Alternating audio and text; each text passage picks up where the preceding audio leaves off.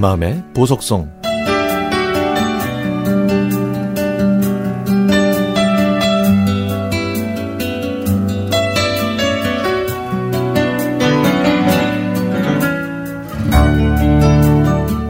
사춘기를 앓던 중학교 때 한 남학생을 짝사랑했습니다.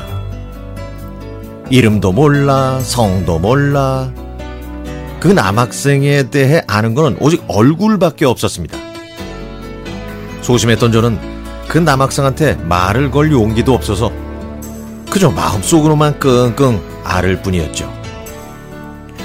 버스를 타면은 늘 중간 자리에 앉아 있었던 그 남학생. 저는 버스에 오르자마자 저절로 그 남학생이 앉아 있는 자리로 눈이 갔고 수줍게 그 자리로 다가갔습니다. 그러면 그 남학생은 웃는 얼굴로 가방 들어드릴게요.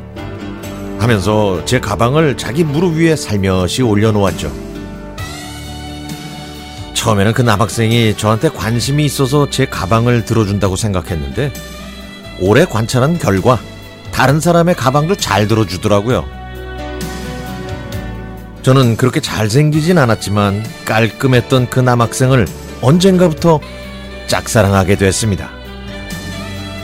제 가방을 받아주면 수줍음이 많았던 저는 제대로 말 한 번 못하고 그저 고맙습니다.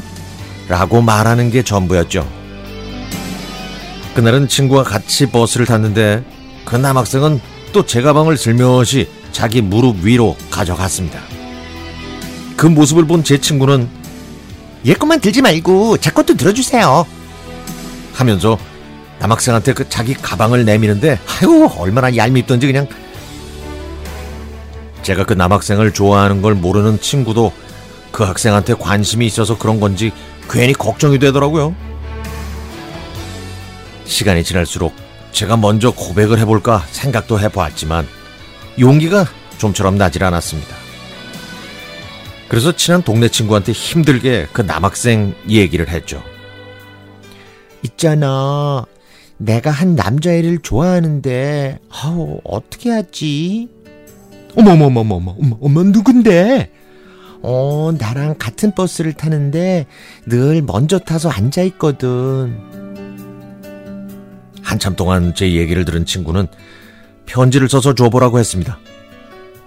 하지만 저는 무슨 말을 써야 할지 몰라서 조심스럽게 짧은 글을 썼죠. 안녕하세요. 저는 무슨 무슨 중학교에 다니는 이연숙이라고 합니다. 버스에서 몇 번 뵀는데요. 제가 괜찮으신 분 같아요. 제가 누군지 궁금하시죠? 늘 제 가방을 들어주시곤 하셨는데, 아우, 기억하실까 모르겠네요. 다음날, 이 편지를 들고 버스를 탔지만, 아, 그 남학생한테 건넬 용기가 나지를 않았습니다. 손에 땀이 날 정도로 편지를 손에 꼭 쥐고 있다가 결국에는 편지를 건네지 못하고 그냥 버스에서 내리고 말았죠.